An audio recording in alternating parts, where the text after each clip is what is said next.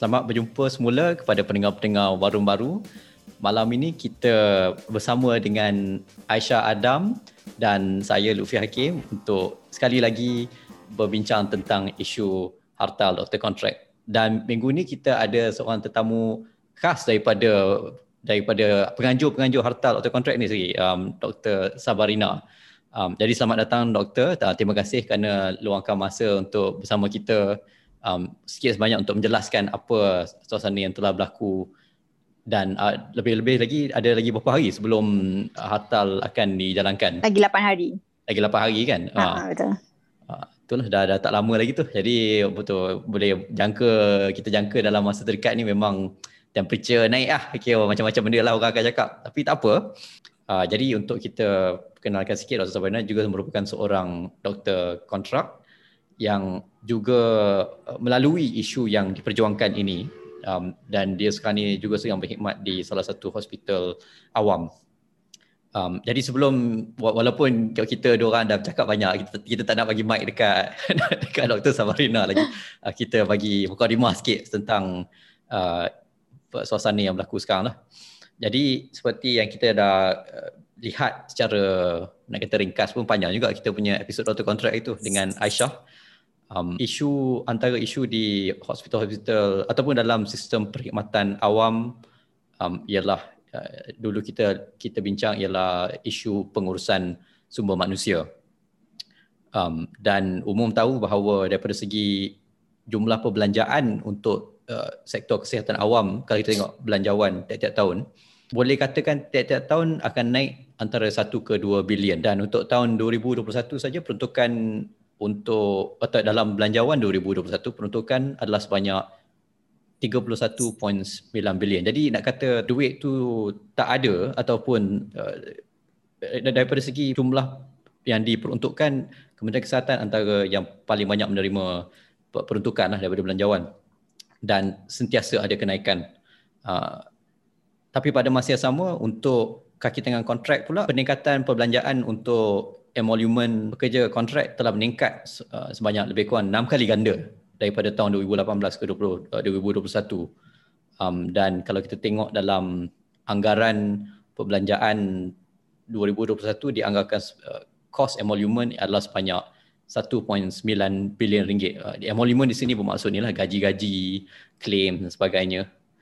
Jadi itu satu jumlah yang yang kita rasa mungkin sebelum isu ni menjadi mendapat uh, publicity seperti sekarang benda ni dah berlaku secara, secara senyap tanpa kita sedari um, dan uh, mungkin Dr. Sabrina boleh boleh betulkan kalau silap ni uh, buat masa ni dah ada lebih 23,000 orang uh, doktor kontrak yang berkhidmat dalam sektor awam um, di mana jumlah doktor keseluruhan yang berkhidmat dalam sektor perkhidmatan awam ialah sekitar 52,000 orang. Jadi isu doktor kontrak ni bukannya isu segolongan minoriti kerana dia dah dah jadi satu orang kata dah jadi realiti semasa. Um, jadi itu sekadar kita nak nak mulakan perbincangan kita hari ini.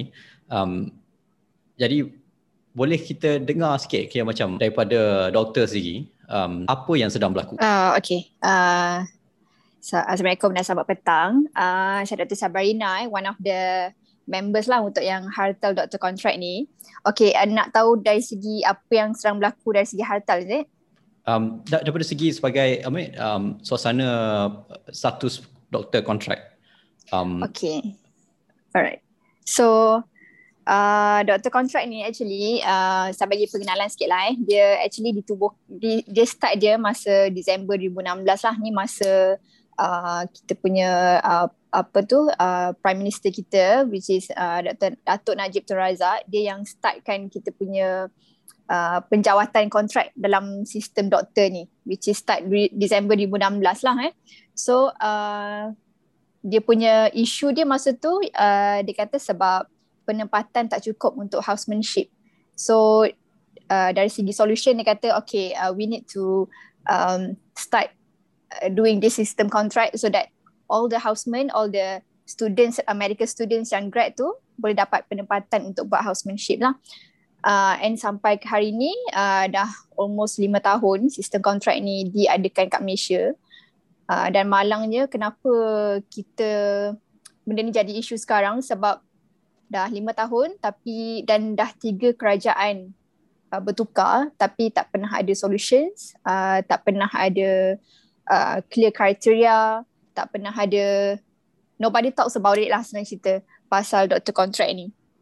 And orang yang the first batch which is on December 2016 tu dah akan tamat dah pun kontrak dia uh, Disember 2021 ni lah.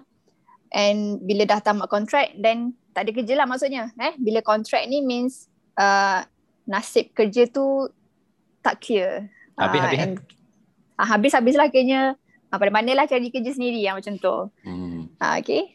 Um, Jadi untuk and, just untuk explain hmm. untuk orang yang mungkin tak familiar dengan um, sistem penjawatan awam, um, bila doktor sebut yang tak cukup penempatan untuk doktor, apa maksudnya? Okay, isu ni actually uh, dia kerajaan kita lah yang bagi tahu yang kita actually tak cukup penempatan. Tapi from our side, kalau kita tengok betul-betul dari segi NH, NHS which is um, public uh, apa tu kesihatan awam punya study, memang kita actually memang tak cukup doktor. Dia kita tak boleh tengok uh, doktor um, doktor to patient dari segi penjawatan tau. Kita kena tengok doktor to patient dari segi uh, keperluan pesakit tu berapa uh, macam mana kata eh? keperluan berapa ramai pesakit yang perlukan doktor. So nisbah, kalau ikut uh, pesakit kepada doktor. Yes, nisbah ya. Uh, kalau hmm. ikut yang doktor ada hamba bercakap kita dah cukup dah which is 1 to 400 which is um actually it's not true sebab benda ni kita kena tengok dari segi keadaan uh, reality tu sendiri. Kalau kita tengok uh, waiting time dekat uh, hospital, dekat emergency department, average waiting time from NHS dengan uh, kita punya KKM ni study dia kata 4 to 6 hours that one is minimum average waiting time which is lama lah kan 4 hingga 6 jam nak dapat rawatan kat kecemasan benda tu sangat lama so bila benda ni dia reflect yang kita betul ke kita ni cukup doktor and kita punya pakar pun nisbah pakar kita satu pakar uh, t- kita ada tiga ke empat pakar untuk nisbah 10,000 pesakit ni yang termasuk yang swasta So hmm. terang-terang lah tak cukup kan. Uh, so kita pun tak tahu daripada mana yang dia kata uh, doktor dah terlebih. But it's more to uh, actually penempatan tak cukup sebab hospital tak cukup. Tapi rakyat still memerlukan doktor dan tak cukup lah kayaknya doktor tu. Uh, even Jadi bukanlah macam kita ni berlebih-lebih doktor sampai tak tahu nak buat apa lah. Tapi cuma banyak isu daripada segi infrastruktur ke ataupun mungkin daripada bajet lah ya. Betul. Yeah, I would say more to budget, infrastructure and also kalau kita tengok rural areas pun banyak lagi tempat yang tak ada hospital, yang tak ada klinik kesihatan yang proper. And kalau kat sana pun klinik kesihatan mungkin ada satu, dua je doktor which is memang tak cukup lah untuk cater all the population dekat kita punya rural areas. Mm-hmm. Hmm. Uh, macam tadi Luffy ada sebutkan uh, ada penambahan dari segi peruntukan setiap tahun untuk Kementerian Kesihatan. Uh, 1 hingga 2 juta. Tapi kita juga kena uh, membandingkan dengan pertumbuhan populasi. Um, 1 hingga 2 bilion uh, sorry 1 hingga 2 bilion pertambahan dalam peruntukan KKM untuk populasi yang bertumbuh sebanyak berapa juta setahun. Adakah itu mencukupi uh, uh, itu dari segi peruntukan ke Kementerian Kesihatan uh, dan macam yang uh, telah disebutkan tadi kan uh, bila dis, uh, disebut tak cukup tu uh, adakah ianya penjawatan ataupun sebenarnya keperluan memenuhi kesediaan tenaga kerja itu sendiri dan seperti mana yang Dr. Sabari sebut tadi tu memang kalau ikut nisbahnya tak cukup lah itu baru tengok nisbah jumlah doktor keseluruhan belum tengok mm-hmm. kalau dari segi uh, pegawai perubatan contohnya doktor di uh, primary care iaitu di klinik-klinik kesihatan uh, untuk uh, uh, populasi yang uh, masyarakat setempat tu adakah mencukupi uh, dan kemudian uh, kepada kebakaran kita tidak boleh hanya uh, melihat jumlah katil di hospital at- ataupun jumlah doktor dan nisbah pesakit di hospital saja tapi keperluan masyarakat untuk uh, primary care juga harus hmm, betul lah. Hmm. Uh, dari segi bajet tu um, actually kalau ikutkan tahun ni memang ada penambahan bajet tapi actually kalau kita tengok balik kita sekarang tengah pandemik and even the budget tu bertambah pun kita masih actually I would say kekurangan lah sebab bila pandemik tu berlaku dia macam satu benda yang unexpected untuk negara kita. Kita dah banyak sangat belanja untuk pandemik dan bagi for me macam uh, pernah ada uh, satu thought from Dr. Rafida dia kata macam actually pernah ada apa ketua audit negara pernah uh, apa tu bagi statement which uh, dia kata uh, negara kita ni memang uh, JPA memang perlu menimbangkan untuk pengecualian saiz penjawatan dan KKM perlu diberi penjawatan tambahan bagi menampung kekurangan staf kesihatan. Means uh, sepatutnya negara kita ni kena ada satu allocation Suruhanjaya kesihatan sendiri away from the budget yang allocated from our kerajaan. So that satu Suruhanjaya punya, khas. Yes, uh, so that kita punya uh, apa tu kita punya dari segi sistem bajet semua tu memang tertumpu betul-betul yang untuk kesihatan tanpa like kena share dengan uh, benda lain lah maksudnya so kita hmm. yelah macam nampak macam masa pandemik ni kita pun nampak eh macam it's too it's a very unfortunate event lah untuk negara kita. Kita nampak kat mana kurang dia dari segi staff. Dari segi staff memang tak cukup duit.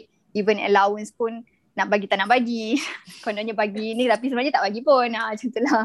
Even ICU kita pun tak ada bed tak ada ventilator yang cukup. So ni kita nampak lah kepincangan kita punya dari segi budget system. Even allocated more than what what 1 to 2 billions more but it never enough would say that saya ada soalan hmm. doktor uh, macam hmm. uh, sepanjang uh, doktor kontrak ni diwujudkan uh, 5 tahun yang lepas um, adakah macam uh, adakah um, hospital swasta ataupun uh, sektor swasta sektor kesihatan swasta um, uh, bukan satu pilihan ataupun apakah yang membuatkan ianya bukan satu pilihan untuk um, langkah seterusnya dalam kerjaya perubatan? Okay, actually kalau ikut sistem uh, doktor kat Malaysia kita ni, kita kena habis je belajar memang kena masuk uh, kerja under KKM which is dua tahun uh, housemanship tu lah.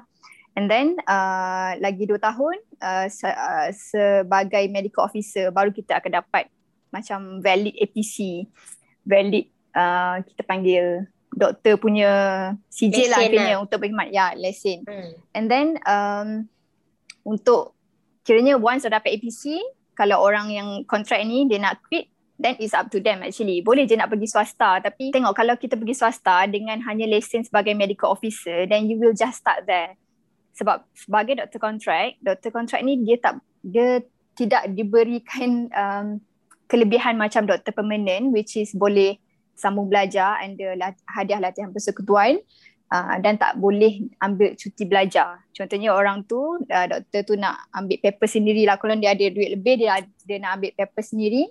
Tapi dia tak boleh uh, apa tu ambil cuti belajar. Sebab ada certain paper yang kita kena ambil cuti kan.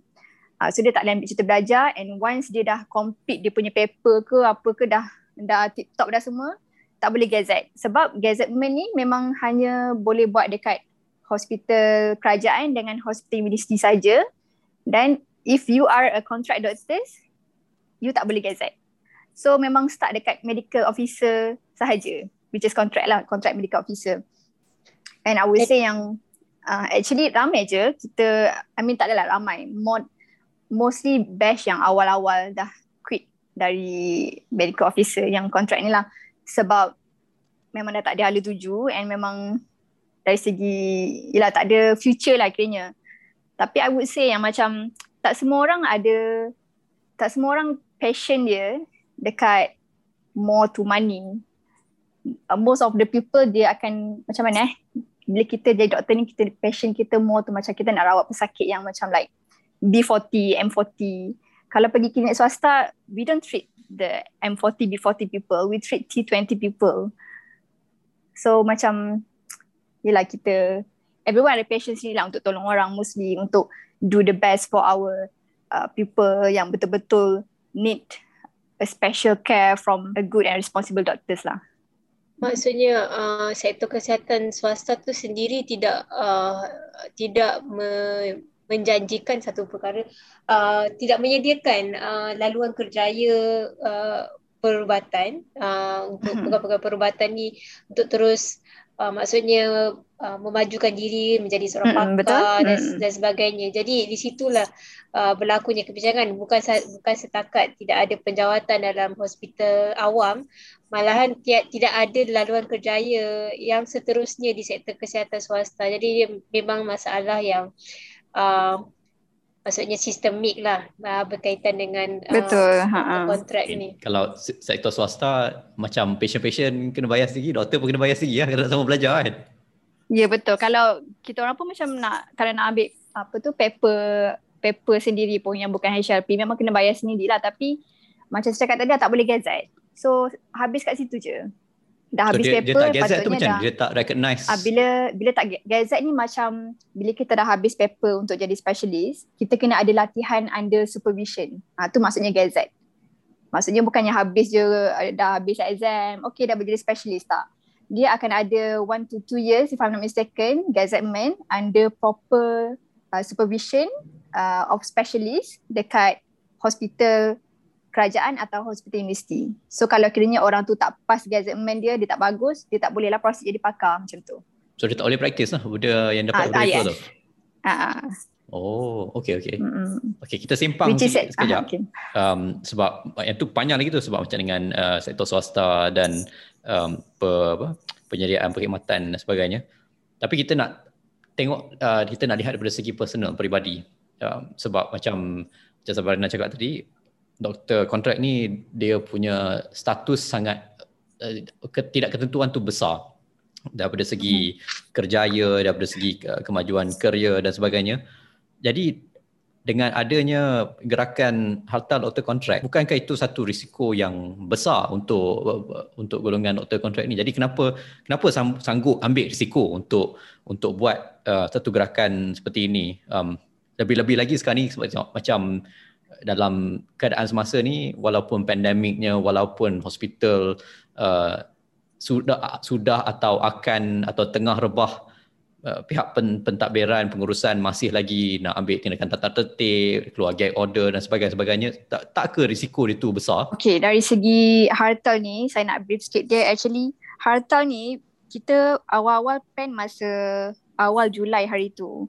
Tapi even hartal maksud dia sendiri adalah mogok tapi kita kita macam mana kita tengok um, situasi semasa. That's why kita reorganize balik kita punya plan tu to do hartal on 26th of July instead of the 1st of July. So from the 1st of July until 26th of July dah banyak stages yang kita dah buat lah. Ha? the first one actually is buat surat terbuka untuk kita punya public and also the second one is sending memorandums to uh, KKM, SPA uh, kita punya Perdana Menteri uh, dengan KSU. Tapi so far yang uh, memorandum ni uh, ada dua lah yang kita minta which is satu uh, untuk ke semua MO uh, contract untuk diserap jadi permanent. And the second one is to give us a clear criteria. Apa yang kriteria yang uh, KKM SPA nak untuk seorang doktor tu daripada kontrak tu boleh jadi permanent. Dua benda ni. And up till now kita hanya dapat feedback daripada SPA dan SPA punya jawapan adalah mengatakan yang mereka tidak bertanggungjawab untuk uh, menyelesaikan isu penempatan ni dan menunding jari kepada KKM. So orang keep on pointing fingers to each other lah. Dan yang lain yang other people ni memang tak tak ada reply lagi lah. And even Datuk Seri Adam Babu pun ada cakap yang dia akan bawa isu ni ke kabinet dan akan bagi uh, apa tu jawapan 12 hari bulan hari tu sepatutnya. Tapi sampai sekarang memang senyap sunyi so tak ada apa-apa. And kita and actually we already give them ample time mm-hmm. sebab if we don't get uh, any uh, macam mana ya any um, kiranya orang tak uh, terus terang orang tak bagi kita Buat solutions gitu and uh, bodoh je dan tak bagi tak ajak berbincang lah kiranya. Hmm. And then we will start our strike which is on 26 July lah so hmm. far. Hmm. Uh, macam macam bila uh, uh, sebab Perdana Menteri sendiri yang kata dia akan bincangkan isu doktor kontrak di Majlis Kabinet minggu lepas. Yes, um, uh, dan betul?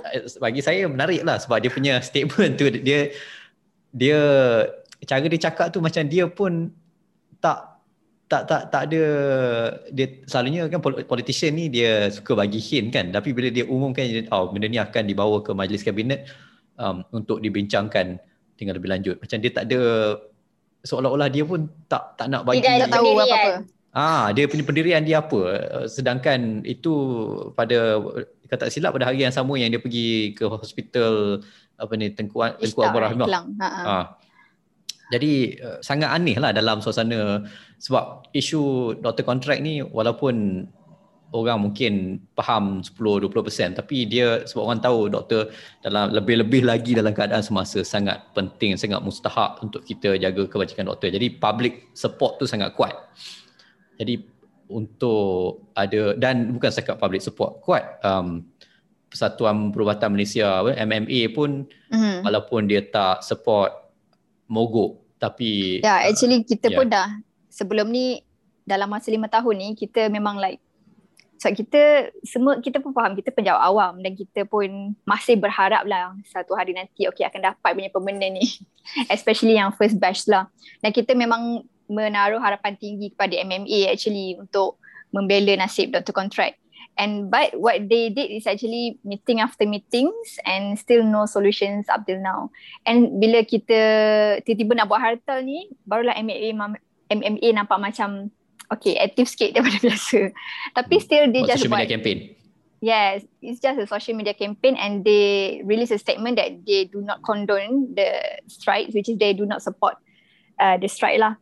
So that's why kita sebab macam mana nak kata eh, macam Uh, sebab for for us MMA ni is not um, dia tak banyak sangat doktor kontrak dalam tu. And even dia punya ketua and everything is permanent doctors. They don't walk our talk. Dia kata dia they, they do not walk in our shoes. They susahlah kalau kita nak suruh orang yang bukan berada dalam nasi yang sama untuk dia tak tahu pengalaman jadi doktor kontrak yes. lah lebih kurang uh, sebab benda ni tak melibatkan perut nasi dia orang. Ni melibatkan perut nasi kita Uh, hmm. Dr. Sabrina, uh, saya uh, dapat tangkap tadi apa yang doktor ceritakan uh, uh, dalam memorandum yang uh, kumpulan harta doktor ni uh, sampaikan sebelum ni uh, tuntutan uh, uh, sekurang-kurangnya dua tuntutan lah uh, hmm. untuk uh, pihak-pihak uh, atasan uh, SPA, JPA uh, yang yang doktor sebutkan tadi beri penjelasan uh, sama ada memberi jaminan untuk menyerap semua doktor kontrak ataupun memberi kriteria uh, yang yang uh, kriteria penyerapan uh, doktor kontak ke dalam uh, penjawatan awam. Mm-hmm. Uh, saya tertanya, uh, adakah um, adakah jaminan uh, untuk latihan kepakaran di sektor swasta satu alternatif yang uh, yang boleh ditim, dikira baik atau ditimbang uh, sebagai satu pilihan lain uh, untuk kontrak doktor ini uh, meneruskan laluan kerjaya? Okay, actually uh, untuk dari segi uh, apa tu uh, kriteria untuk menyambung pelajaran semua tu, benda ni actually tertaluk dari segi tetap atau kontrak. For now, apa yang um, KKM bagi uh, apa tu syarat untuk menyambung pelajaran tu mesti penjawatan tetap. So sebab tu kita nak the first thing first kita nak semua orang dapat tetap so that all the benefits, all the criteria yang permanent dapat, kontrak pun dapat. Sebab selagi kita tak kontrak, kita minta satu-satu benda ni dia macam uh, tak, kiranya tak akan dapat lah maksudnya. Dia akan Maksud ada saya, je. Mm-hmm. Maksud saya sekiranya uh, KKM atau MMA dan semua badan-badan prof- uh, badan-badan profesional berkaitan dalam perubatan ni uh, mengatakan bahawasanya uh, mulai esok uh, latihan kepakaran boleh juga diam, diambil dan digezetkan uh, di sektor kesihatan swasta. HL mm-hmm. uh, doktor di sektor kesihatan, uh, sektor kesihatan swasta juga boleh uh, uh, memohon untuk HLP latihan ke- kepakaran. Adakah ini satu alternatif yang uh, doktor kontrak rasa lebih baiklah daripada hidup tergantung uh, dan terus menjadi doktor kontrak dalam uh, apa tu sistem kesihatan awam? Hmm. Okay, actually benda tu for me is kind of of a good um a good uh, macam mana nak kata eh. Penting juga benda tu tapi bila benda tu di dia susah nak amend tau uh, benda ni sebab dia will go through a lot of I believe it will uh, go through a lot of procedure, banyak um, akta yang kena ubah semua tu dari segi MMC, uh, MMC, KKM and everything. And instead of um, amend benda tu, baik macam like amend everything so that semua orang akan dapat penjawatan yang sama. And benda ni dia macam Okay, biasanya orang akan kata macam kenapa nak jadi doktor permanent orang kata takkanlah semua orang yang kontrak ni nak jadi pakar betul tak? Mesti ada yang nak jadi MO kronik je.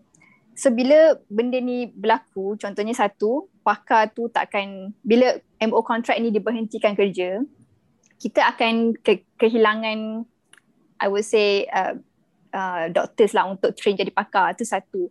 Yang kedua, kita akan hilang a bulk of doctors which is 23,000 of us mm-hmm. untuk jadi even MO. So kalau 23,000 ni hilang, siapa yang nak jaga, uh, nak jadi medical officer in 5 to 10 years time? Takkan nak harapkan orang yang baru habis HO terus jadi medical officer macam tu. So the fact is kalau semua orang, dia bukannya tertumpu kepada like sambung belajar sebab nak jadi pakar je tak. Dia actually is a global punya issue. Sebab bila tak ada penjawatan tetap, orang yang kontrak ni akan berhenti kerja atau diberhentikan kerja. So in 5 to 10 years time, there will be no more medical officer yang akan treat kita punya patients. So at the end of the day, it's actually the issue of the rakyat jugalah. Sebab takkan nak bagi rakyat yang sekarang dah tunggu 6 jam kat emergency department, nak tunggu 10 jam pula kan. Uh, dia macam, ya, yeah, jadi yang seorang yang dah 3 4 tahun dah ada latihan on the ground uh, jaga pesakit, rawat pesakit, tiba-tiba habis kontrak bila tak nak tak nak barukan di dihentikan dah keluar daripada sistem. Yes, ha. Memang no choice, memang kena keluar. Kalau kontrak tak disambung dan kita terpaksa keluar lah nak ke tak nak. Hmm, so yang menggantikan tu? Melainkan kalau dia orang ada uh, penjawatan untuk uh, contohnya uh, okay like 5000 MO dia akan dia akan serap 5000 dan 20000 yang lain tu masih lagi kena berhenti masih atau mencari kerja lah. Mm-hmm. Ha. Ya, kalau That's tapi tengok ada still... statistik kata setakat 2016 baru 786 saja yang telah diserap. Yes, baru 3% diserap dan 3% uh, baru baru-baru ni memang ada tak tahu we we believe is because of the harta lah. Because uh, tiba-tiba yang Disember 2016 punya batch dapat tawaran uh, penyambungan uh, kontrak satu tahun. Tapi untuk ditempatkan di pusat pemberian vaksin. Tu yang satu which is I think about two weeks ago. And then this uh, this week uh, my batch which is December uh, May 2017 tiba-tiba out of nowhere dapat surat untuk uh, jadi tetap tapi 300 orang je dapat daripada beribu-ribu tu 300 hmm. orang je dapat untuk uh, pergi ke Sabah Sarawak. And benda ni hanyalah bagi notis uh, selama seminggu. Macam sebelum so, ni juga dia punya pen, uh, tu apa? With immediate effect ke apa? Dia punya yes, tawaran? with immediate effect. Hmm. dia sebab tu saya kata kalau kenapa kita buat finally buat hartal ni? Kenapa MO contract ni finally nak stand uh, and fight for our rights? Actually kita sebenarnya dah dilayan dengan secara tak adil lah I would say. Sebab even sebelum ni yang 3% diserap tu, semua diorang ni uh, diberi notice untuk pindah tempat tu memang secara tiba-tiba. Even my uh, a few of my friends yang daripada housemanship tiba-tiba dapat MO uh, nak floating tu kan. Dalam masa seminggu diorang kena decide untuk pindah hospital. Kalau pindah hospital okey lagi ni pindah negeri. Negeri bukannya dekat yang Sabah Sarawak dalam masa satu minggu. Kalau tak setuju and then that's it, you will be contract forever. Dah tak akan di offer permanent dah. Macam tu. And untuk yang paling latest punya apa tu tawaran ni which is uh, my batch tu uh, bagi apa tu kena bagi keputusan dalam masa empat hari and dalam masa seminggu dah kena daftar diri dekat Sabah Sarawak. Sedangkan kita punya cases sekarang banyak dekat Selangor. And kenapa kena pergi Sabah Sarawak tu satu and uh, penjawatan pun 300 je yang dia offer. Tanpa kriteria yang uh, apa jelas tu jelas lah, lah. Uh, kenapa orang tu dapat kita tak dapat kan? Even saya sendiri pun tak dapat. Which is I don't even know why. Sebab orang yang kena extend pun dapat. Ada yang ada orang kata sebab orang uh, orang yang kena extend tak dapat. Tapi saya tak pernah kena extend. And ada orang yang kena extend actually dapat je. So there's no and even ada orang dah quit KKM untuk 2 tahun dah pun still dapat offer tu So kita curious lah apa sebenarnya KKM ni. Diorang buat kerja ke tak kan? Orang yang dah quit pun tak tahu ke? Hmm. Jadi ya. selain, selain daripada tu apa lagi perkembangan yang dah berlaku? Selain daripada SPA kata bukan salah dia um, kira 3% diserap dan disuruh ambil uh, disuruh pindah serta merta. Ada ada apa-apa lagi perkembangan? Dari segi uh, yang kita hantar memorandum tu SPA saja yang jawab. Dari segi um, reaction from hospital dari uh, apa reaction from JKN I would say there's a mixed reactions. Ada yang uh, specialist ada HOD yang betul-betul support kita orang yang memang like you just go for harta you just go for your future. I mean buatlah apa-apa yang korang kena buat we will support you uh, macam tu. Sebab on the day of hartal tu the initial plan is to is to leave uh, the leave work lah. Kiranya uh, tapi dengan dengan kerjasama specialist, uh, permanent MO semua dia orang akan cover kita punya job job scope masa tu. Dan tak kurang juga yang HOD and hospital yang siap uh, ugut lagi siap tak bagi lagi nak apa tu bersolidariti ataupun nak pakai uh, apa tu hitam ke uh, semua tu memang dah ada a few hospital yang dah siap bagi warning letter lah. Uh. So and dari segi public I would say memang dah ramai orang yang faham and ramai orang yang dah mula cakna and buka mata sebab sebelum ni orang tak tahu sangat kan pasal doctor contract. It's just that this pandemic tiba-tiba orang macam like okay frontliner nampak penat kan nampak penat and then hmm. barulah orang tahu okay doktor ni actually kerja dia macam ni macam ni and sekarang oh baru orang tahu ada isu doktor contract actually and actually we we are so um, thankful sebab ramai actually unexpected juga ramai yang sokong lah untuk kita fight for this. Hmm. Hmm, saya ada soalan tapi dia macam uh, mungkin sedikit sensitif dan kontroversial aja gitu mm-hmm. kan. Uh, okay. Um, macam mana pula um, tu uh, apa apa mungkin pandangan doktor uh, bagi pihak yang berpendapat kenapa mesti uh, doktor kontrak ni nak rasa uh, kita kena serap dia kena ambil uh, kena uh, janjikan uh, penjawatan tetap untuk mereka. Sedangkan uh, banyak je lagi apa tu contohnya lah eh Uh, penerima-penerima biasiswa JPA contohnya uh, dari uh, untuk jurusan uh, engineering, jurusan accounting, uh, semua yang uh, undang-undang yang ada juga kontrak dengan JPA bila mereka tamat pelajaran uh, mereka tidak dijanjikan uh, penjawat uh, uh, tidak dijanjikan jawatan sebagai penjawat awam lah jawatan tetap sebagai penjawat awam.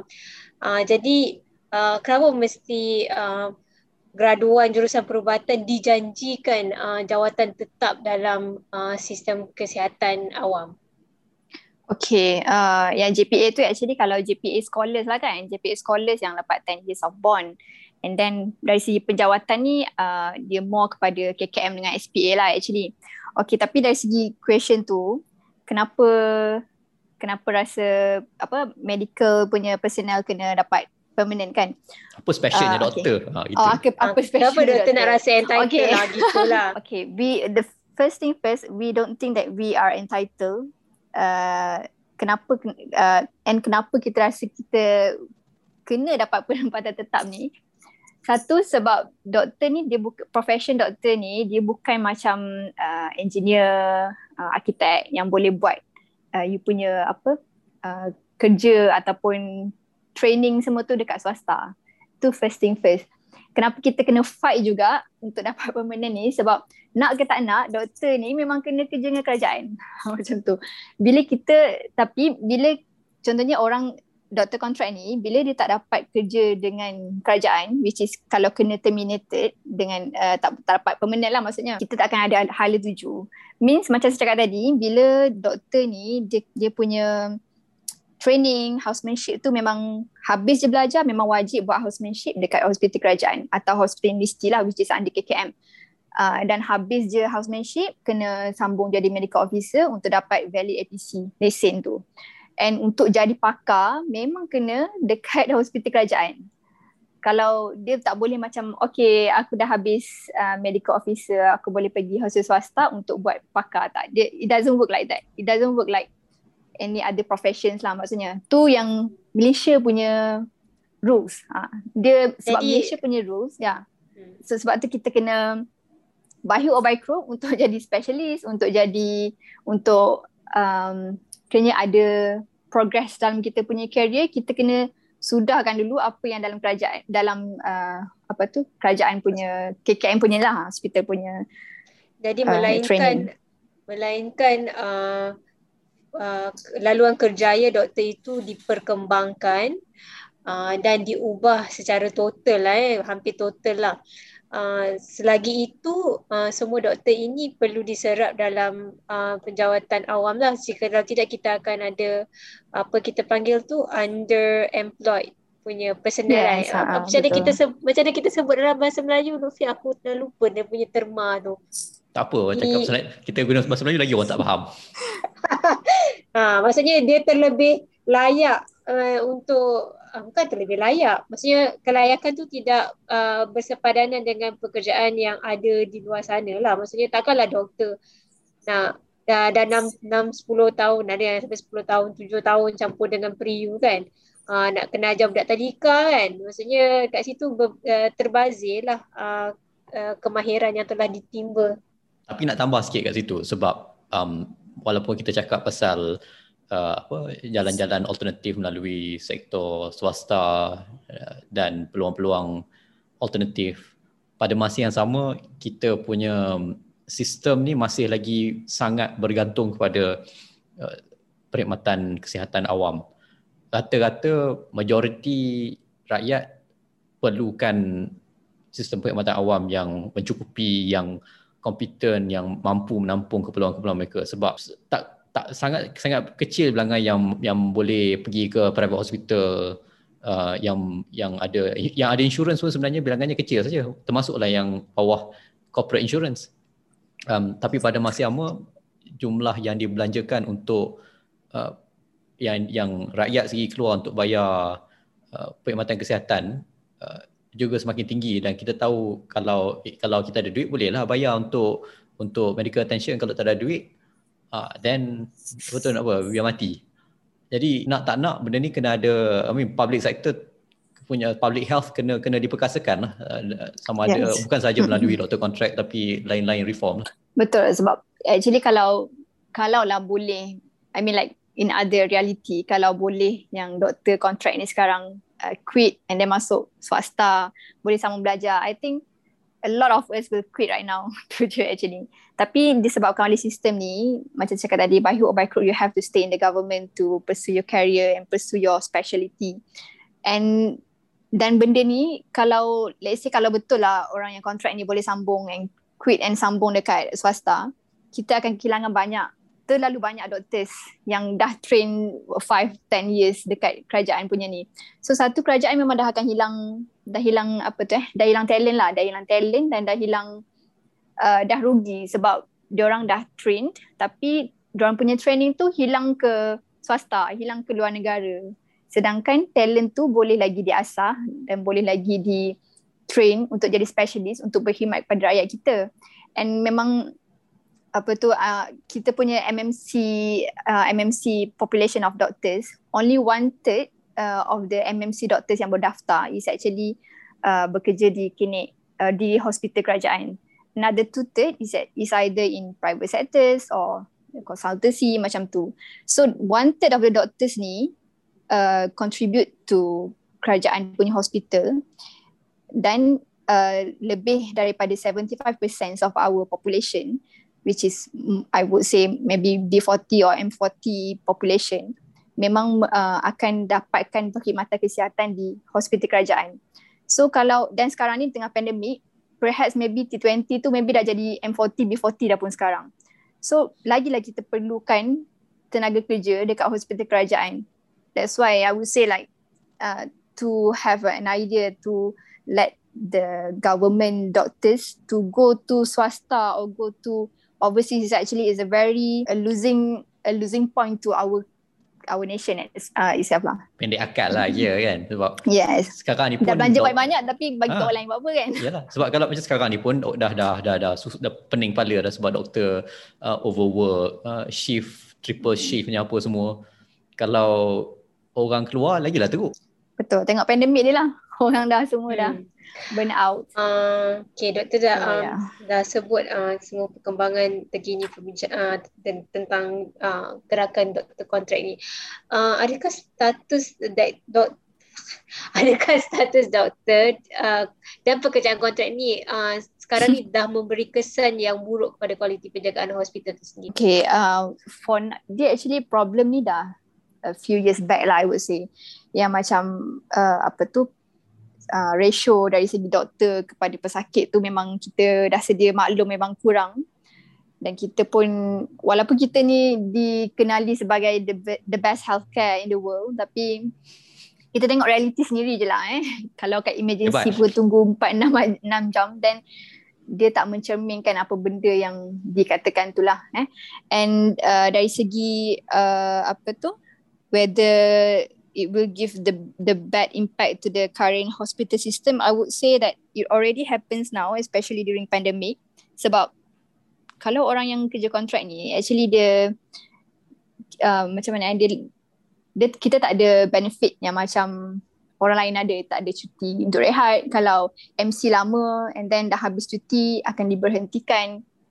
So bila benda ni jadi orang akan quit lah kan. Bila dah quit siapa yang nak ambil alih, alih tugas orang tu yes ah uh, especially during pandemic ni lah ada orang tu dah rasa macam I got nothing to lose dah lah kontrak gaji pun sikit kerja teruk kan yeah. baik berhenti je kerja masuk je buat benda lain ke baik jual insurance ke I don't know anything yang boleh yeah. I mean, bagi boleh makan kat lah. family kan lagi, lagi sekarang And, dengan hospital I mean dengan, dengan pandemic dengan hospital tak cukup yes, tangan betul. Uh. stresnya tak boleh tak boleh nak bayangkan Mm-mm.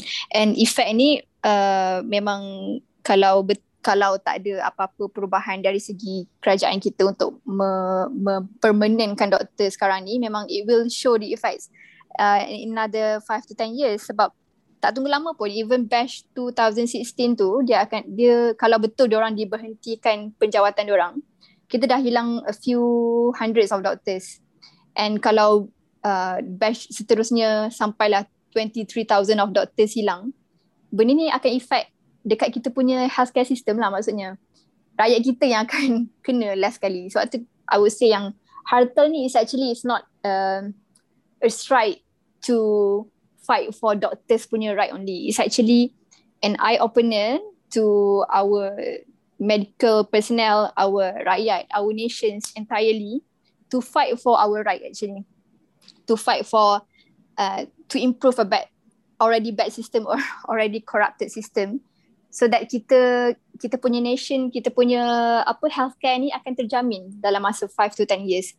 Sebab takkan kalau sekarang ni kalau kita orang tak boleh sambung belajar kita hanya tinggal med, uh, apa tu medical officer permanent je untuk sambung belajar. Which is dalam masa 5 hingga 10 tahun nanti dia orang dah habis dah untuk jadi specialist dah. Tak, tak boleh jadi specialist dah. So dalam 5 hingga 10 tahun nanti kita takkan ada specialist. Bila tak ada specialist kerajaan terpaksa ambil specialist dari luar negara contohnya daripada apa India ke UK ke ya. semua yang mungkin tak faham pun bahasa Melayu. Tapi itu kan? macam kita balik zaman-zaman lepas Merdeka dulu. Yes, kan? macam zaman dulu lah. Kita kena, rakyat kita dah lah yang datang ni B40, M40. Ada yang tak boleh, ada yang pakcik makcik, uncle auntie yang mungkin tak boleh cakap English pun. Macam mana nak terangkan sakit tu dekat dua orang yang tak faham bahasa Melayu, faham tak? Hmm. So, we are losing now and of course we are losing uh, in the future. Tapi, ada, tapi nak nak nak, nak ambil sikit sebab you mention ada apa tu uh, ada ada corruption dalam sistem. Jadi ada satu pandangan yang mengatakan antara masalah kenapa isu ni tak dapat diselesaikan um, ialah kerana pengurusan yang lemah lah sama ada daripada mm-hmm. segi duit tu uh, di, di, di dibuat macam-macam. Jadi sebab come on lah kira, bila kita cakap pasal sistem kesihatan awam ni um, dengan dalam, dalam pembinaan hospital, dalam peruntukan uh, apa ni untuk medicine dan equipment banyak benda banyak benda boleh buat kat situ lah. Jadi ad, adakah itu satu elemen yang yang menyebabkan kita tidak dapat men, men, mencapai satu solusi yang baik untuk bukan saja isu doktor kontrak tapi juga um, isu kualiti penjagaan kesihatan awam. I would agree lah to that sebab kalau ikutkan yang doktor kontrak ni starting dia 2016 masa tu zaman uh, Datuk Sri Najib Tun Razak. And after 2016 sampai sekarang kita dah ada tiga kerajaan yang bertukar-tukar uh, tapi masih tak ada solutions dari segi bila fokus dari segi kesihatan lah kan sekarang. And tapi orang I would say yang orang yang kerja di bahagian sumber semua tu they are the same people. Takkan orang tak pernah fikir pun pasal benda ni kan. So it means that orang ni macam this corrupted system, they are too comfortable with the policy making tapi just a policy making. Diorang tak tak ada pun effort nak elaborate. Okay, kita buat doktor kontrak tapi apa kriteria dia? Tak ada. Tak ada orang pun nak fikir sampai dah lima tahun.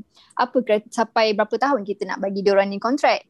So bila dah ada I would say a, a very corrupted system, a very bad system, dia akan jadi benda ni akan jadi macam duri dalam daging yang dah bernanah tapi tak buat apa. Tapi bukan ya, dia bawa keluar yes. uh, bawa, bawa keluar plan strategik kesihatan. Plan, plan strategik kesihatan itu setiap tahun ada plan ah, strategik. Yang tahu, yes. Tapi itulah masalahnya. Maksudnya, He never mention about doctor contract. Eh, ada, ada. Yang barunya ada. Tapi satu line, dua line. Satu line je kan. Sebab I mean kalau katakan uh, doktor kontrak uh, sistem doktor kontrak ini dikuat-kuasa pada 2016 sepatutnya perancangan untuk uh, mengubah hala tuju, mengubah uh, maksudnya ekosistem perubatan tu sendiri uh, dah difikirkan lima tahun sebelum 2016 sekurang-kurangnya sebab kak yes, kita betul. perlu perlu mengubah uh, infrastruktur, kita perlu mengubah modul, latihan kebakaran, cara untuk memohon macam mana yang kita sebutkan tadilah. Pindah akta. Uh, pindah akta Uh, jadi ini tidak uh, seolah-olah macam oh dah tak ada penjawat tak ada jawatan ni dalam sistem penjawatan awam. Kita bagi kontrak je lah. Habis tu lepas dia habis kontrak apa nak buat? Uh, nanti kita fikir. Ah, ya, yeah, nanti kita fikir. Sampai ke sudah 2021 pandemik uh, 12,000 kes sehari. Uh, Perdana Menteri pun cakap, oh kita akan bincangkan dalam mesyuarat kabinet. Masih berbincang, bye. Masih nak diteliti, uh, diselami dan dan sebagainya. Kita akan uh, buat sesi libat urus. okay, okay. Um, so sekarang ni ada lagi berapa tujuh hari lagi kan sebelum uh, hari ha, hartal? Seven to eight days. Uh, 26 hari bulan. Okay, jadi kita nak tanya uh, soalan uh, boleh kira uh, dua rampang, satu, tiga rampang, dua rampang macam kita kira soalan berangkai lah nak cerita. Mm-hmm. Um, apa akan berlaku pada hari tersebut dan bagaimana gerakan harta ni akan memastikan pesakit tidak terlalu terkesan dengan tindakan ini? Okay. Um, the initial plan um, yang kita plan untuk 26 hari bulan Julai itu is actually to go on strike uh, to leave what we are doing on that day so that um, kita punya macam mana nak kata kita punya medical system tu akan terasa lah bila tak adanya 23 ribu orang doctors ni that our healthcare system will collapse. So pa- punch in dulu lah gitu. Macam, apa dia? Punch in dulu lah gitu. Uh, yang tu dia actually tak punch in lah kiranya. Uh, we are planning for AL, EL, oh. uh, emergency leave. Tapi um, dia kita pun tengok juga sebab kita sekarang tengah uh, political instability, pandemic pun, case pun banyak berbelas ribu satu hari kan. So it's still under our it's still under discussion actually sebab uh, macam saya cakap tadi tak semua hospital support kita punya hartal strike ni. Ada hospital yang give a very good support yang even specialist HOD pun dah bagi tahu okay on that day you ambil cuti you tak payah datang kerja. Uh, MO ni dengan specialist dengan cover. Uh, so kalau macam tu okay lah kan kita punya patient tak akan terjejas lah. That will definitely happen lah kan. Tapi uh, ada certain hospital yang memang tak support langsung yang macam like kau pergi strike kau EL then you will be akan dikenakan tindakan tak tertib. Tertib. Hmm. So yes, uh, memang sebab tu kita macam like still this uh, still under under our discussion sebab kita memang tak nak the, the apa tu paling jauh sekali kita nak kita tak akan menjeopardiskan kita punya patience care lah kan? Sebab sekarang pun tengah pandemic we understand and uh, most probably it won't involve the ICU or critical, critical care punya doctors uh, emergency department.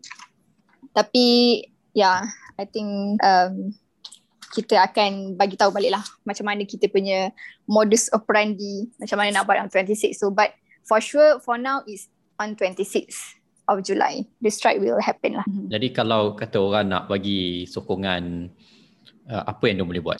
Okay actually um, kalau tengok kalau tengok trend negara kita sekarang ni kita punya government ni sangat um, macam lalang eh. Dia macam sangat takut. Bukan takut lah dia tak ada lah sekarang. Kita punya I would say that our public's opinion really matters tu je. Sebab tu kita sangat kita memang like betul-betul mengharapkan kita punya sokongan daripada rakyat. Sebab is is already kita, negara kita ni kita macam dah kita ada kita ada diri sendiri je. Kita ada kita je. Macam kita je yang kena jaga kita. Kalau kita tak jaga kita orang atasan takkan takkan um, ambil inisiatif untuk jaga kita. That's why we are really hoping for um, kita punya public uh, rakyat punya support. Cara nak support tu I would say macam just give a kita sekarang media sosial sangat penting lah I would say. Anything viral kerajaan mesti baru akan akan ambil tindakan. Macam apa kes Viviana pasal internet tu kan. Bila dah viral oh, baru nak buat internet punya apa kat situ kan. So benda ni macam sebab it is an issue involving our rakyat our nations. Sebab kalau betul doktor ni semua tiba-tiba nak semua nak berhenti kerja siapa yang nak nak swap patient? Siapa yang nak jaga CAC semua kan? Sebab most of the frontliners are actually doctor contract tu hmm. je memang the four the four most frontliner are doctor contract tu memang the very harsh truth lah actually. Yang kita memang kena faham. Sebab bila sebab tu rakyat kena faham yang actually we are doing this for our nation. Uh, and we believe that we are the macam titik tolak lah. Sekarang even like contohnya bila kita berjaya maybe after this medical assistant uh, nurses yang contract pun boleh uh, ubah nasib orang and other contract punya uh, apa tu uh, occupation macam engineer ke apa semua tu pun boleh dapat orang punya hak tu terjamin lah maksudnya.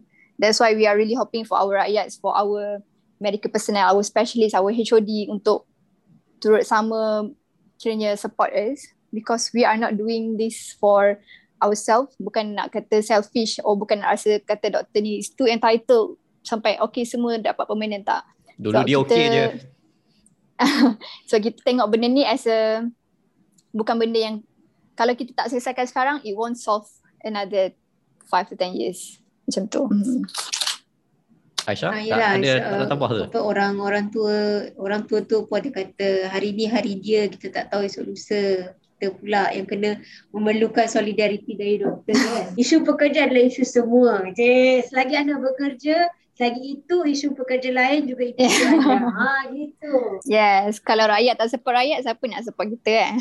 Betul, betul. Uh, itulah dia. Kalau ada dia sebenarnya bittersweet juga lah sebab musim pandemik ni kita nampak lah yang eh, semuanya akhirnya kembali kepada kita. Semua mhm. solidariti itu tak boleh hanya sekadar di bibir. Dia perlu ada tindakan, dia perlu ada sokongan um, sama ada macam macam doktor cakap melalui media sosial ke ataupun dengan uh, melalui jalan-jalan lain. Sebab kalau tidak tak tak tak ada benda jadi. Satu je faktor untuk solidarity adalah empati. Kita jangan fikir eh uh, biarlah itu masalah doktor, aku farmasis peduli apa aku isu doktor kan. Uh, macam oh itu masalah staff uh, kebersihan. Uh, dia memang bersihkan jalan je uh, peduli apa aku isu dia orang. Uh, dia uh, bila sebut solidarity uh, semuanya tentang empati. Uh, kita meletakkan diri kita uh, di tempat orang itu dan apa yang uh, kita apa yang akan kita buat sekiranya uh, hak dan masa depan kita diperkotak-katikkan. Ah gitu. Betul. Okay um so sebelum kita ber- beralih ke segmen seterusnya ada apa-apa doktor nak tambah pasal isu ni Uh, okay, um, I buat conclusion je lah eh. Uh, so that, sebab ni yang dengar pun biasanya mesti public kan actually kan. Mm-hmm. Uh, in conclusion is actually uh, hartal ni is actually something is a last resort lah. It's a last resort for us. It's not like kita nak buat harta hari ni esok terus emergency leave terus tak datang kerja tak. It's actually a last resort satu cara untuk memaksa kita punya government to give us the solution. Sebab benda ni dah jadi, dah going on for the past five years and masih tak ada solution and kita dah bagi kerajaan kita dah a very ample time untuk decide. At least give us give us a solution. And if they don't give any solution, then it is hartal, which is on 26th of July lah. And what we really need is a very great support, moral support, uh, social media support from our public which is uh, tak kisahlah media masa dari segi doktor, dari segi apa radio ke, dari segi uh, media sosial, dari segi um, support daripada, daripada medical personnel itself. So sebab macam saya cakap tadi dia melibatkan kita semua. Kalau kita tak tolong kita then kita akan left hanging lah, kita akan terumbang ambing.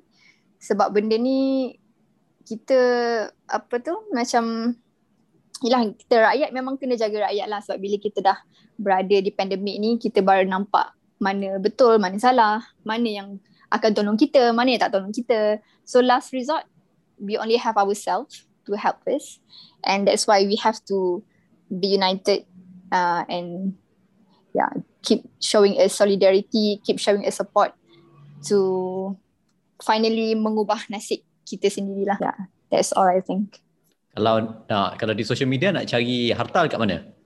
Okay, kalau social media make sure follow page yang betul eh. So hari tu dah ada isu yang follow page yang salah and then page tu buat post yang mengarut. Uh. Kalau untuk Facebook, nama Facebook tu hartal.contract.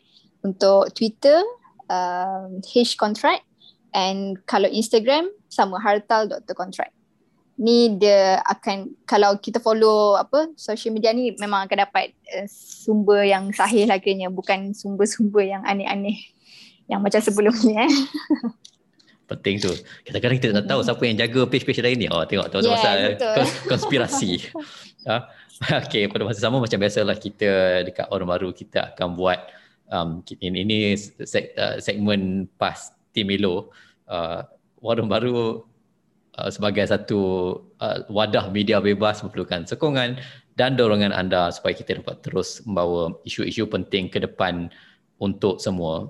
Dan kalau anda rasa anda mendapat manfaat ataupun ada gunanya benda-benda yang kita bincangkan dan bawa ke depan uh, cubalah bagi sumbangan sikit melalui Patreon kami di www.patreon.com slash warung baru ataupun hubungi kami secara langsung lah di media-media sosial kami sama ada di Twitter atau Facebook. Thank you